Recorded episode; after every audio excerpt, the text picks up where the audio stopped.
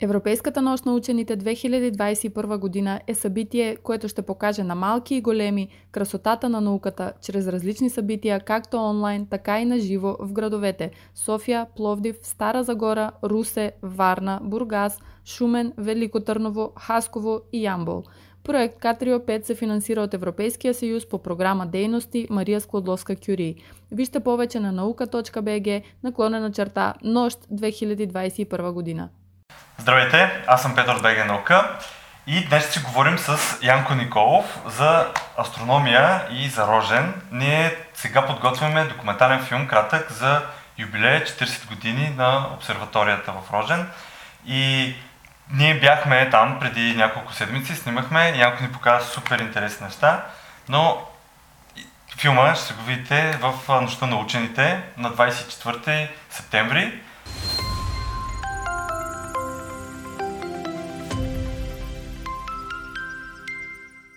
Но искам Янко да се представя първо.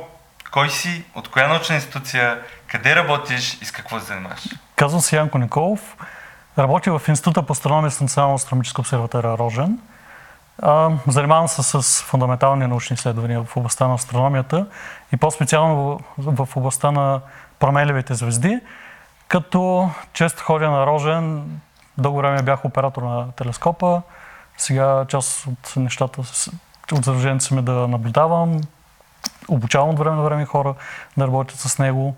Общо взето това е накратко за мене, с което се занимавам Кое те мотивира да станеш астроном? Интересно ми беше. Още в 11 клас, попадайки на първия учебник по астрономия, тогава нямаше чак толкова, интернет не беше разпространен, нямаше чак толкова много информация, човек, която да се запознае. И попадайки на първия учебник по астрономия, стана толкова интересно, че всичко друго избледня покрай него.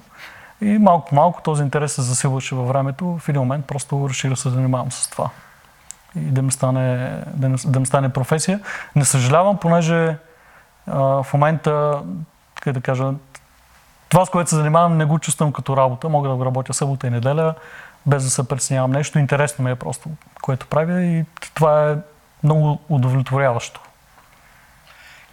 Какво е ежедневието на един астроном, особено в Рожен?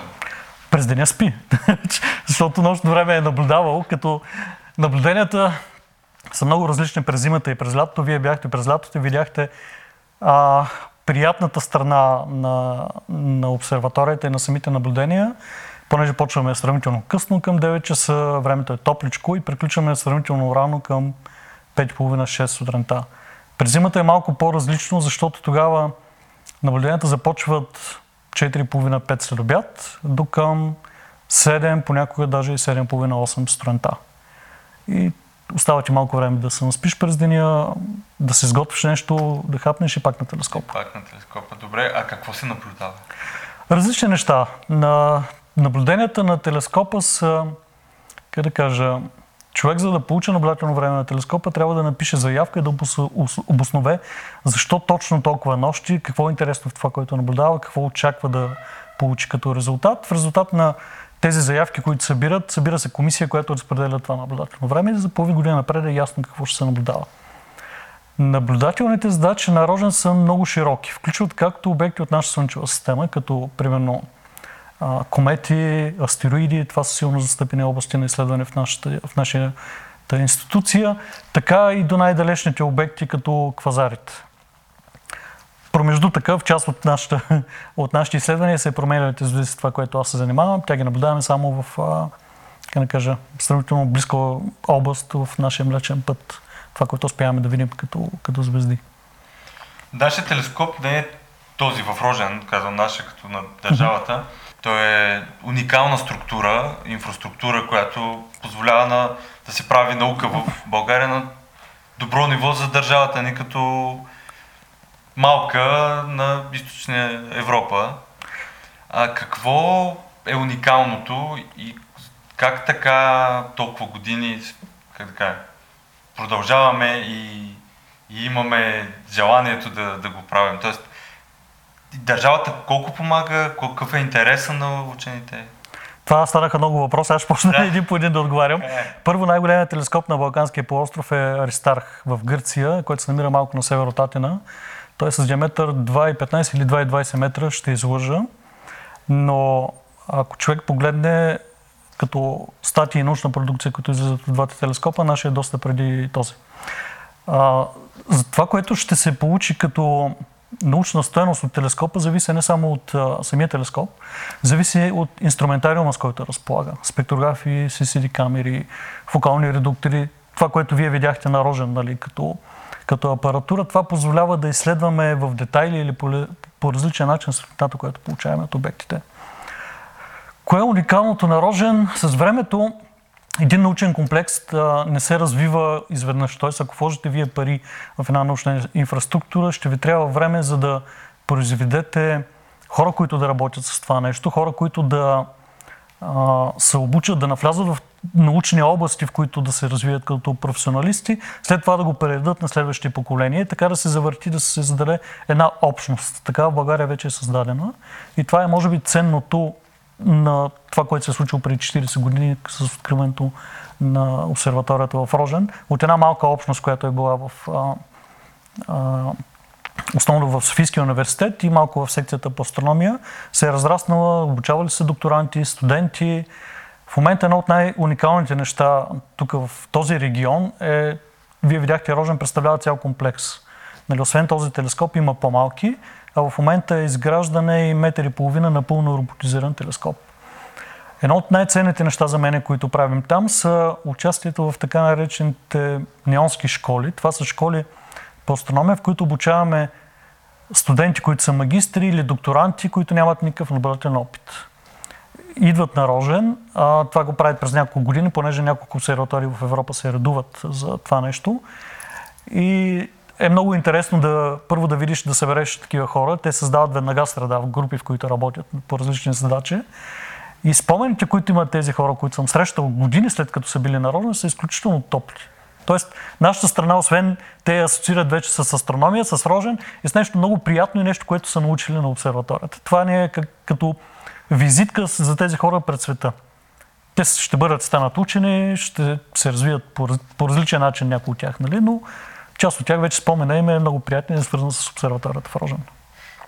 Е, това е много добре. А, от кои държави? Ами имаше последния път от различни. Значи Полша, Индонезия, от Турция има доста студенти, които също, също бяха тук, от Атина. Имали сме школи, които от балканските страни са събирани. 2009 година беше една такава школа по спектроскопия. Откъде още? Ще имаше от Португалия, примерно, едното момче, което беше в а, нашата работна група. Да. От а, Англия, доста държави. Общо взето ги събират така пъстър екип а, национален. Но това е супер, защото не само и такъв тип школи, но и буквално всеки, който реши, може да дойде и да а, има си часове, нали, които позволяват туристи, да го наречем. Които, а, да, човек ако не е професионален астроном, не, да, има не се занимава с това. туристи, които да влязат и да разгледат, да, да видят, което за мен също е уникално, да могат да се докоснеш до тази инфраструктура, до този телескоп, който си работи и си наблюдават. И то е голямо, не, то не е нещо малко, което да, да погледнеш тук под... А, и другото, което мен ми е интересно, а, този телескоп не е... Аз преди да дойда, а, не, не разбирах толкова много от а, телескопи, не че сега разбирам толкова много, но за мен беше голяма разликата от това, че ти не можеш да погледнеш в някакъв окуляр и да видиш това, което виждате този телескоп, а всичко е в, на компютър и технологиите реално ти показват ти какво си заснел или а, си настроил телескопа да покаже. Нали, това е съвсем друг тип телескоп, за да прави на конкретна наука. А, така е, да. Значи, астрономите са спрели да наблюдават с око, може би преди около 200 години. В момента, в който е изобретена фотографията, са започвали да заснемат обектите, които наблюдават. Една от причините е, че тази методика е много по-чувствителна. Много по-слаби неща могат да се видят. Преди това са правили зарисовки на това, което виждат. Първия, който прави зарисовки е Галилей на Луната. Има една книга страхотна, в която има невероятни картини на Луната с кратерите, с детайли, с подробности. А, той е един от първите хора, които популяризират, а, така да кажа, науката, показвайки през телескоп а, това, което се вижда. Галилеевите спътници, които са наричани на Юпитер, Европа, Йога, Неметика, Листо, как се въртят около самия Юпитер. Сатурн с пръсти на Луната, кратерите по Луната. През деня да могат да дойдат да посетят телескопа, да изслушат беседата, да комуникират с... В момента студенти работят, които развеждат туристите. Те са първи, втори курс студенти, така че доста неща могат да им разкажат. А в момента, който използвам към телескопа, са различни CCD камери, които са още по-чувствителни спрямо а, фотопаките, които гледаме. На нас не интересува първо да получим колкото се може светлина повече и второ да разберем колко се може повече от това, което получаваме. Това може да се случи във вид на спектри или по друг начин, като изследваме. Там може да разберем, примерно, динамиката, какво се случват около звездите, дали се хвърля вещество, дали са двойни звезди, такива неща, които човек, ако погледне с око, не може да види. Освен това, може да се гледа с, директно с око през телескопа, но не винаги зависи каква апаратура е закачена към него.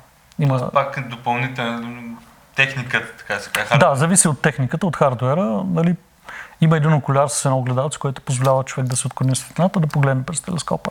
Но това, което вие ще видите през, особено планетите, понеже то са, понякога са доста по-низко, е заради голямото увеличение, което се използва, турбуленцията на атмосферата, това няма, да, няма как да избягат от него, така че не винаги е как да кажа, красиво да се погледне с а, око през такъв телескоп. Един малък инструмент е достатъчен за... Той, той е толкова силен, т.е. увеличава всичко на далеч към звездите, планетите, че ние по-добре да не гледаме на него, защото няма да, да разберем. И, примерно, аз съм виждал Сатурн с там увеличението около 2000 пъти, ако а, не се лъжа, където нали, виждаш детайли по него, обаче в същото време виждаш как атмосферата трепери. И това е заради голямото увеличение или това, че телескопа е, самата планета е ниско и виждаме през по-голяма въздушна маса. Тази нашата атмосфера или... Нашата атмосфера, нашата... не тази Сатурн. да. да, нашата атмосфера пречи. Но когато се гледа, т.е. се прави тази снимка, за да може да се види, тогава тези неща... А, те са, как да кажа, те пак се личат върху снимката, са водейки до това изображението да е голямо. Но, примерно, когато вие виждате с око, грубо казано, на всеки една 24 от секундата, каквато е и скоростта на, на камерите, лентовите, то информацията се обновява. Така че вие виждате това трептение и мърдане на атмосферата, което е. Ако снимате дълго време, ще ви изглежда леко размазано, защото тези неща се припокриват. Да. А сега, доколкото разбрах, ще има нов телескоп, нови, даже и слънчев ще има. Mm-hmm. Какво ще ни помогне това? Каква е разликата в този да се прави научна работа и това, което очакваме? Ние няма да прекъсваме да работим с двата инструмента. В момента, а, как да кажа, има повече заявки за наблюдение, отколкото телескопа може да поеме като нощи. Новият телескоп първоначално ще започне работа с, с CCD камера в режима на фотометрични изследвания. А, за него малко по малко ще се допълва апаратура, като още не знам често казвам каква се предвижда, освен CCD камера и филтерен блок за напреде. Другия телескоп ще се продължи да си прави тези изследвания, просто ще бъде разтоварен част от задачите. Тоест, него. повече хора ще могат да направят. Да, включайки това, ще би ни позволило, примерно, повече задачи, повече колаборации с хора от чужбина да правим. Сърбите си построиха, между другото, един такъв телескоп, като този, който ще правим, от същата фирма. И при тях също така се увеличи интереса към наблюденията с инструмента да справят. Те го направиха по част от парите пред присъединителни фондове за Европейски съюз. Добре, Ме, метър и половина телескоп, да. Това е много добре да такъв тип програма да използваш за, за, за наука. За наука и то астрономия, която е фундаментална наука. Да, но човек като гледа парите за фундаментална наука, нали, давам пример с този телескоп, който се строи в момента Европейската южна обсерватория, който е 39 метра. Струва малко над милиард евро. И тези пари обаче, те, те са дадени за телескоп. Обаче, Голяма част от а, парите отиват в малки фирми, които произвеждат части за това нещо. понеже това е предизвикателство се построи това нещо, вие реално тези пари ги наливате косвено в а, създаване на иновативен продукт, за да се направи това нещо. И съответно, косвено економиката ви става по-конкурентно способна, инвестирайки в нещо, което нали, тези пари ще бъдат дадени, за, ще бъде построено, ще се завъртят през фирми, които ще произведат тези неща, ще развият технологии. В същото време ще остане телескопа, който ще, а, как да кажа, води модата в астрономията следващото десетилетие, поне. Да, да. А, така ли е, че тези фундаментални а, науки, да го наречем, включа и астрономията, те, те са супер полезни в дългосрочен план, защото ето ние в момента берем плодовете на предните, които са изследвали а, и звезди, и космос, за да разберем много неща, които в момента има частни компании, които изкарват хора в космоса. Така е, да. Неща, които а, на много хора им се струват не толкова важни, но утре това може да е решаващото за, как да кажа, човечеството да, да продължи да съществува. Но, но ние нямаме отговори кое трябва да направим, за да продължи човечеството след 200 години, примерно. Ние, според мен, трябва да развиваме знанието и науката абсолютно във всеки един аспект.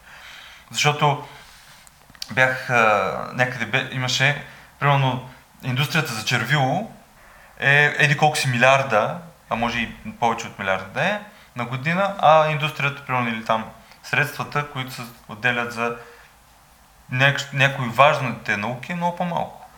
Тоест, ние трябва добре да си направим а, равносметката, че науката е супер важна, защото тя движи света, а всичко друго не трябва да, също да не е повече, да кажем, червото също е важно, но, но да не пренебрегваме науката.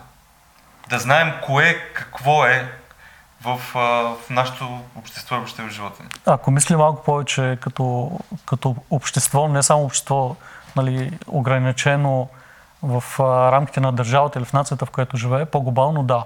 Трябва да се развиват науките, трябва да се развива и връзките между а, отделните, как да кажа, институции научни, защото това е много важно. Като мен човек, като работи с останалите хора, ти черпиш идеи, науката е мултикултурна вече.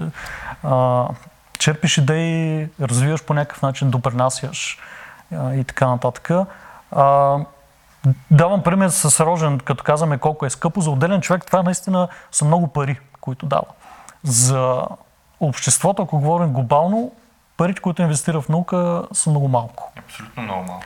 А, целият комплекс, който видяхте Рожен, на времето е струвал колкото един изтребител среден клас. Телескопа, сградите, всичко. Един изтребител. Един изтребител. А ние сме имали доста изтребители. Ами да. И нали, това продължава да функционира, продължава да е полезно по някакъв начин. А изтребителите не? Еми, няма да коментирам там, нали, те също са важна част, но а, друга важна част, примерно, понеже много модерно се говори за национална сигурност, част от нашата национална сигурност е да развиваме високи технологии, да имаме добро образование и добра наука. А добро образование не може да имаш без добра наука. Абсолютно. Вързани са нещата и това ми е много непонятно как голяма част от нашите политици това не го разбират. За да имаш добри учители, за да имаш добри лица, които да се развиват, трябва да имаш добри учени, които да го правят това нещо. В България има изключения. Нали, тя ги дават общо взето. Да, основно тях, но когато спечелят някой медал и, и до там. Нищо не се вижда отзаде, което, което да, върви. Да, Дори труда на децата, които печелят медалите, а, не се вижда. Защото много често, аз супер много уважавам спорта, но много се говори за медалите в спорта, но не се говори така за медалите по физика.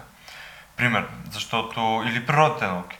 Но физиката, положението в физическите факултети, я да ще кажа така, в а, университетите в България, не е толкова добре. Тоест много малко хора, в сравнение с преди 15 години, да, да речем, да. влизат да учат това нещо. И много по-малко от влезлите продължават кариера някаква с физика. И това е проблем, защото физиката е супер важно нещо в съвременния свят. Ние бяхме, само една супер скоба ще направим, ние бяхме в Дубна, което е един огромен научен център в Русия. България е от самото начало на създаването на той. Той е физичен център. И това, което и те те преди, да кажем, 20 години листа, който са получавали от учени, от всички членки и целия свят е бил огромен за наплив да учат, да работят там. В момента почти всеки, който подаде някакво заявление, отива, отива и бива прият. Говорим за една от топ 5 и в много сфери и в топ 10 в света научна инфраструктура, лаборатории, център за, по физика. А, така е, но искам да вметна нали, интереса към физиката, той търпи бум след а, началото на, косм, на космическата ера. Включайки в България, а, тогава много деца започват да се интересуват. Това започват, започва да им става професия. Има един наплив от а, мотивирани деца да се занимават с това нещо към, изобщо към университети в света.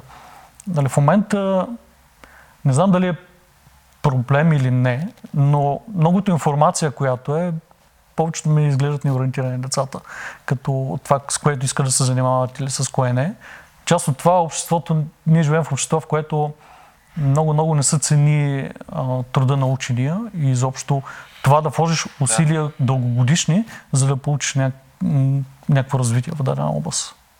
Да, и тук водим вече и нивото на образование, което се е получило тогава, 70-те години бума на кацането на Луната, преди това Юри Гагарин, после всички тези телескопи, сателити, спътници, всичко, което се създава тук, изпраща се там, а, Международната космическа а, станция, всичко това може би в момента е част от ежедневието ни. Да, ние сме свикнали с него. Бето си изпраща, Брансън изпраща, всеки си нещо си изпраща в космоса. Да, пускаш Google Maps, отиваш на другия край на света, разглеждаш да, какво има. Нещата са много по-лесни от страна на консумация на това нещо. Но от страна на да се създадат учители, които да мотивират ученици да бъдат супер добри, като супер добри, да печелят всички тези медали, които ние имаме и щастието все още да има такива деца. Само да в момента нали, медалите те са следствие от това нещо, но труда, работата, дали ще участва едно дете на такава олимпиада или не, важното е какво му става после. Нали, насоките, в които ще се развие, средата, в която ще, ще израсне. Тези неща също са доста важни. Да, но ето аз съм комуникирал с някои от а, тях, а, които ходят на Олимпиади, млади таланти към а, Министерството се нали, печелят или участват. После ЮСИС, което е европейското състезание за млади учени, то беше в 2019 в България, което е огромна чест за първи път. И повечето от тях, те отиват в Харвард, Принстън, Кембридж. Да, нормално е. Един, едно момче ми каза, ами аз стоим да уча ракетен инженер, искам да стана. Искам да занимавам с реактивни двигатели, ракети, да правя и ти си кажеш, вау, прего тук и после, а, ами тук не можеш да ни да го учиш, ни да го правиш. Нали? Така е, да. А той, е така го приемат. Това, което той иска. В Харвард. Не го приемат в колеж това, някъде. Вече не е само проблем за нашите университети, това е глобално, защото ти за да имаш една такова специалност в университета, ти трябва да имаш специално за ракетите двигатели, някъде където да ги произвеждат около тебе, за да може да комуникираш с инженерите, с хората, които ги правиш, да ходиш да. на стажове и така нататък. Да. Тук това го няма. И то може би, не знам, няколко държави в света по-сериозни, които правят. Ами, 10, айде. Да, не знам дали е стреляха, но има фирма, която също прави ракети в Румъния. А, това на 10 години. Това и наскоро трябваше да има изстрелване на, от платформа от морето на изток от Констанца. Така, да, така че това не е гаранция също.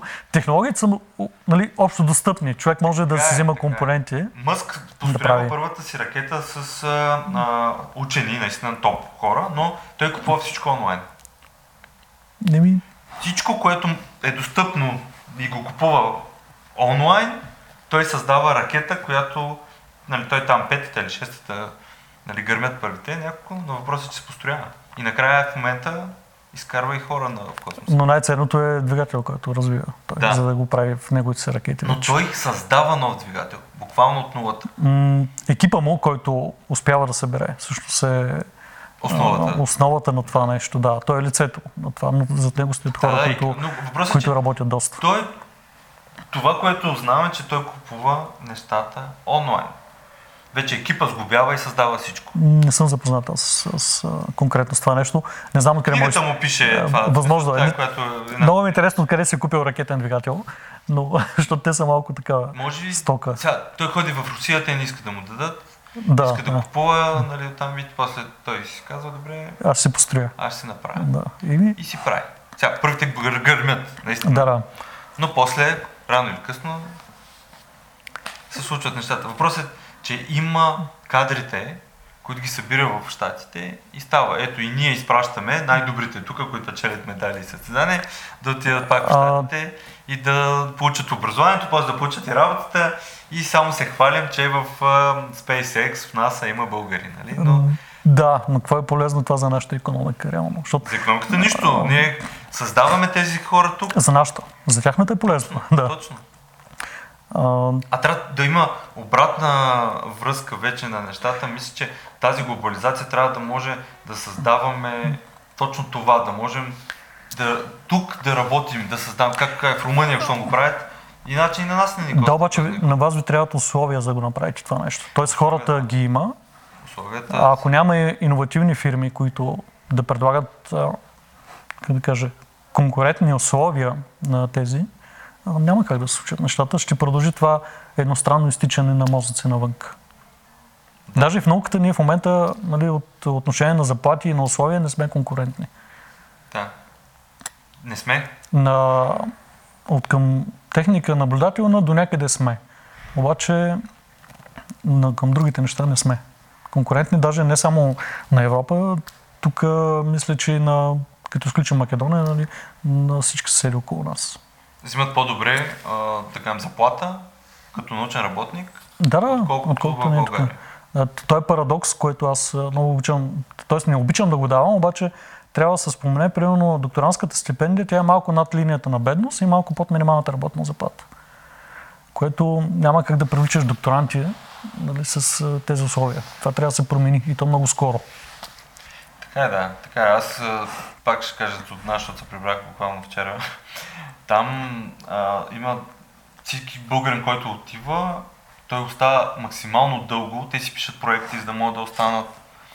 И по този начин нали, се случват много неща, но въпросът е, че там парите са, всички казват, парите са а, много, достатъчни и не са проблем.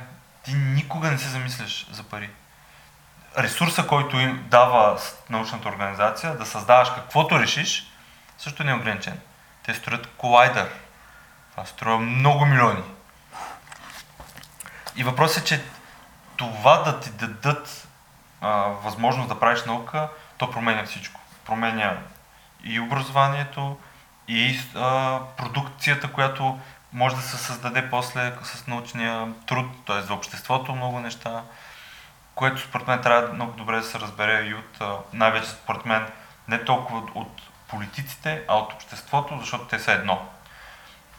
Да, ти... Не трябва да се разграничават, нали? Едните просто неща. имат властта да променят нещо, но утре други може да имат властта да променят нещо и така. Но обществото е, според мен, това, което постоянно се задава въпроса, добре, какво правят там тези хора? Добре, защо трябва да даваме тези пари за това? Така е, да, факт. И, и тук е двустранен нали, процеса. И учените трябва да помогнат за комуникацията на науката, но и ние това пък, което се опитваме е да накараме да, пък хората да им предизвикам някакво любопитство, чрез показването на учените и тяхната работа. Защото иначе няма как да има любопитство, няма как да има интерес. Интерес към това, което става. Между другото, аз съм много приятно изненадан от Рожен, като бях сега лятото. В рамките на около 3 седмици останах, бях на наблюдение през август. Имаше през деня изключително голям брой туристи, които посещават обсерваторията. Не очаквах, но през деня виждаш как паркинга беше постоянно заед пред мястото, където, където спират колите за, с туристи. Това е хубаво. Това е хубаво. Защото трябва да, да се интересуваме от, от това. И може би трябва и други подобни а, не знам, такива обекти да бъдат по-отворени, да се говори повече и да, да, да се посещават, за да се предизвика този интерес, защото това е уникално. Ние като останахме вечерта, за мен това, което ти ни разказа е, с този лазер, който буквално стигаше до звездите и показваш всичко. Показалка. Да. След няколко десетки години ще стигна до някой от тях, но... Да, но да кажем, че в небето показваш от абсолютно всяка една звезда, като лазерче, което нали, на дъската се показва. Да, да, да. Само, че това е за звездите. И това как се вижда Млечния път, аз никога не съм го виждал толкова добре. А, всички тези... Не видяхме планети с просто око. В смисъл, това е уникално, нали, някой да може да ти покаже, да ти разкаже. И, и мисля, че има много голям смисъл от а, не само от рожен, но и да се развива и физиката, която вече да разпредели всеки по интереси, кой къде иска, иска какво да се занимава в България, защото имаме вече много какво да, да покажем и как с какво да се работи, какво, с какво да правиш наука. Ние малко, малко го правим това не само на Рожен, но поддържаме една школа по астрономия, която има тя е уникална, понеже има 51 вече годишна история. Прави се близо до Арлино, в източните Родопи и там в рамките на около две седмици, две седмици и половина събират ученици с изявен интерес в областта на астрономията. Има учени, които работят с тях, студенти, има достатъчно техника, с която наблюдаваме различни неща. Нали, най-малките започват от гледане на метеори през променливи звезди с просто око. Това е много интересно човек да види как през телескопа една звездичка първо отслабва бляска се, след това се повишава бляск. Това може да се случи в рамките на, а, да кажем, половин или една нощ да, да видиш това нещо. И е много интересно нали, да се построиш графиката на тази промяна на, тази промяна на бляска на звездата през различни телескопи, които разполагаме там, даже и спектрограф, който последните години действа. Като уникалното там е, че освен деца, има и хора, български астрономи, които са световни имена в астрономията, като Димитър Сасилов, който също е на селекции на, на тази школа и изведнъж децата могат да докоснат до хора, които правят наука на световно ниво. Нарожен също преди повече, в момента такът ремонти на Рожен и по-малко е, ги организират нещата, но там също има ученици, които идват с организиране от планетариумите, които са по страната, примерно Смолан или Варна, идват там наблюдават с телескопи, обучават се. Има случаи, в които, както вас, взимаме деца примерно при нас, които са достатъчно големи, разбират какво се случва, по-напреднали са и ти го включваш в наблюдението. Даваш му примерно да снима с CCD камерата, казваш му какво да прави, показваш му как да мести телескопа и ти само наблюдаваш. Нали, за мен това е голям кеф, като се случи, защото а, аз виждам какво става, виждам как е интереса на тези деца расте по това време и в същото време някой друг върши моята работа, така че аз само наблюдавам. Но това е значи, част от обучението. Точно, да. По същия начин беше и с студентите, които бяха на тази международната школа 2019 от цял свят, от цял свят буквално събрани там. Нали, събираш се екип, някой прави нещо с апаратурата, друг друго, само нещо, което те не знаят или не могат да направят, ти го правиш ти, но общо взето контролираш им казваш какво да правят и те се учат. Така че са много щастливи, че някой им е дал да пипнат нещо, да направят нещо с ръце. Защото повечето хора имат достъп до компютри, могат да пишат а, програми, да смятат разни неща, но получаването на наблюдателен материал е нещо много, много специфично. Това е романтичната част на астрономията. Да, така е, да. Интересно. Добре, и последен въпрос. Какво е бъдещето на астрономията в България? Как ти го виждаш? О, това е труден въпрос, който мога, не мога да отговоря. Като дали е положително или, или отрицателно би се развило. Има деца, които а, имат интерес, има деца, които а, от, такива, които ние не познаваме, но са заминали да учат в чужбина и от време на време се обаждат лятото. Аз уча там, мога да дойда да видя рожен и така нататък, като стана една седмица. Това лято имахме също едно момиченце, което беше с нас на наблюдение вечерно време.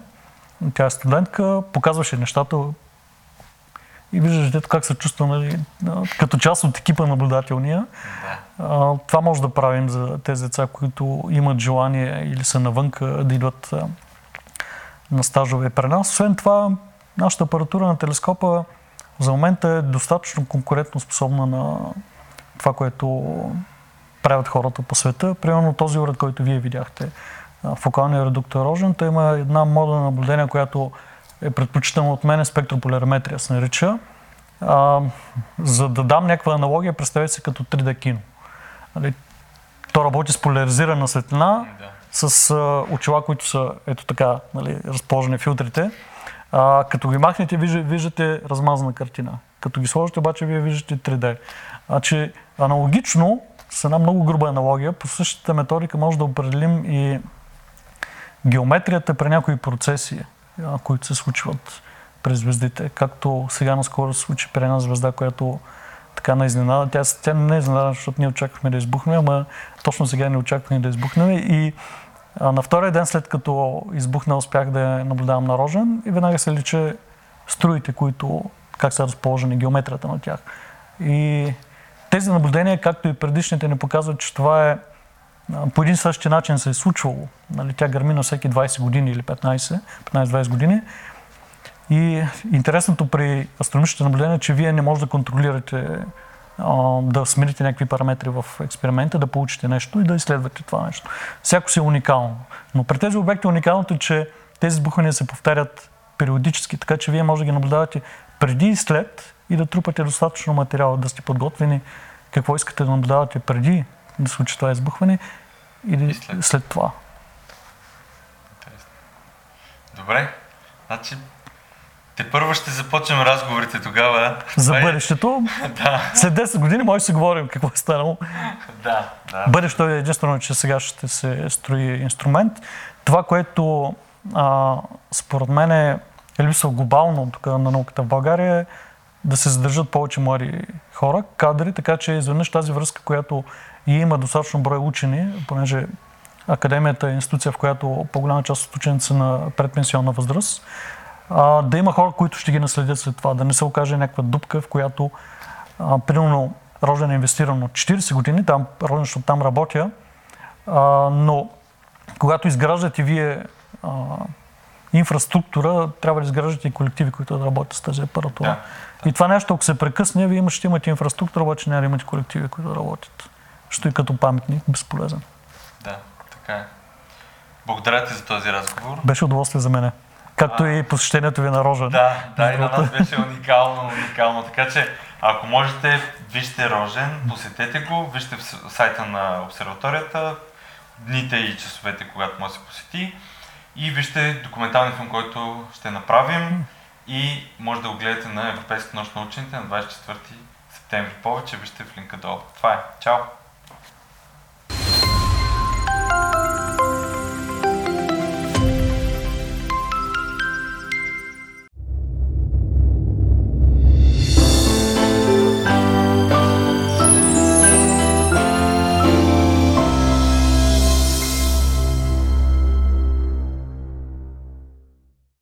Европейската нощ на учените 2021 година е събитие, което ще покаже на малки и големи красотата на науката чрез различни събития, както онлайн, така и на живо в градовете София, Пловдив, Стара Загора, Русе, Варна, Бургас, Шумен, Велико Търново, Хасково и Ямбол. Проект К3O5 се финансира от Европейския съюз по програма Дейности Мария Складовска-Кюри.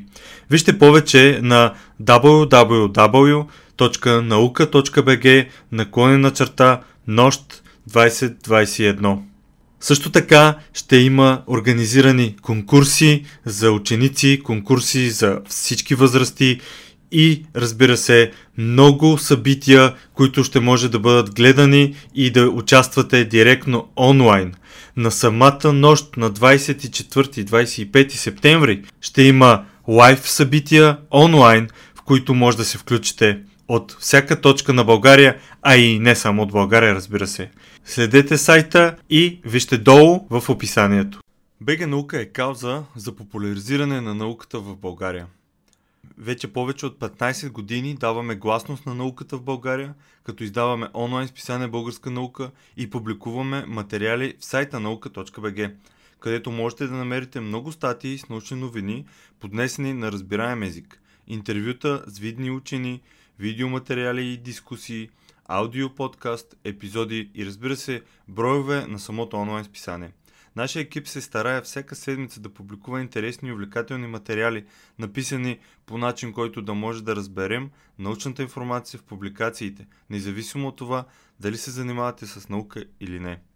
Казано в цифри, само през изминалата 2020 година имаме близо 1000 нови интригуващи публикации в сайта и близо 20 нови броя на списанието, като някои от тях са специализирани само на една тема, като броя за Нобеловите награди или този посветен на българската армия, който се радва на голям интерес от нашата аудитория. Видеята и подкастите, в които обсъждаме и коментираме вълнуващи научни теми, също нараснаха до над 300, а ако смеем да твърдим, че има плюс от пандемията COVID-19, тогава за нас това е факта, че успяхме да направим голям брой онлайн и присъствени интервюта с български учени и вече можем да се похвалим с над 100 такива. Станете и вие част от нашето научно четясто семейство, като се абонирате за списанието. Ще сложа линк в описанието. По този начин всеки месец ще получавате над 100 страници с подбрано и интересно научно съдържание, поднесено на разбираем език, което да ви държи в течение с всичко важно случващо се в сферата на науката, по света и у нас. Кой стои зад БГ наука? Нашия екип се състои от трима човека. Петър, аз, Радо и Саша. Петър е един от създателите на БГ Наука. Той отговаря за сайта наука.бг, видеоматериалите, аудиоподкаста, абонаментната програма и създаването на списанието. Има голям интерес към науката и ученето, както и афинитет към видеопродукцията, което им даде идея да прави видеа за БГ Наука – той е голям ентусиаст за разпространението на научната информация, затова и се старае да го прави при всяка възможност, която му се отдаде. Понякога в ентусиазма си да сподели нещо избързва и допуска правописни грешки, та ако нещо такова ви хване окото, значи той нещо е объркал, докато добронамерено е бързал да го сподели с всички. Така е. Наистина, потвърждавам това е написано. Радо е ценен автор на списание Българска наука още от самото му създаване през 2005-2006 година. Има огромен интерес към историята и през годините е бил автор в списание Военна история, както и сценарист документалните филми на БГ Наука на Нож от 2012 и Трагедия и слава 2013 година, направени по повод 100 годишнините от Балканските войни.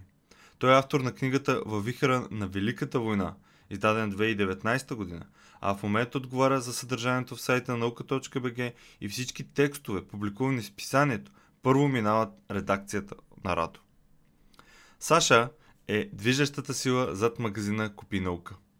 Купинаука.com Това означава, че тя се грижи и подбира кои продукти да се предлагат в магазина, винаги е на линия за почитателите му в социалните мрежи, създава снимков материал на продуктите, отговаря за рекламите и се грижи всичко да върви гладко в процеса на изпращане на поръчките. Всички тези задачи са жизненно важни за съществуването на списание Българска наука, защото онлайн магазина Купи наука е създаден с цел финансово да подпомага и издържа списанието и всички проекти на БГ наука.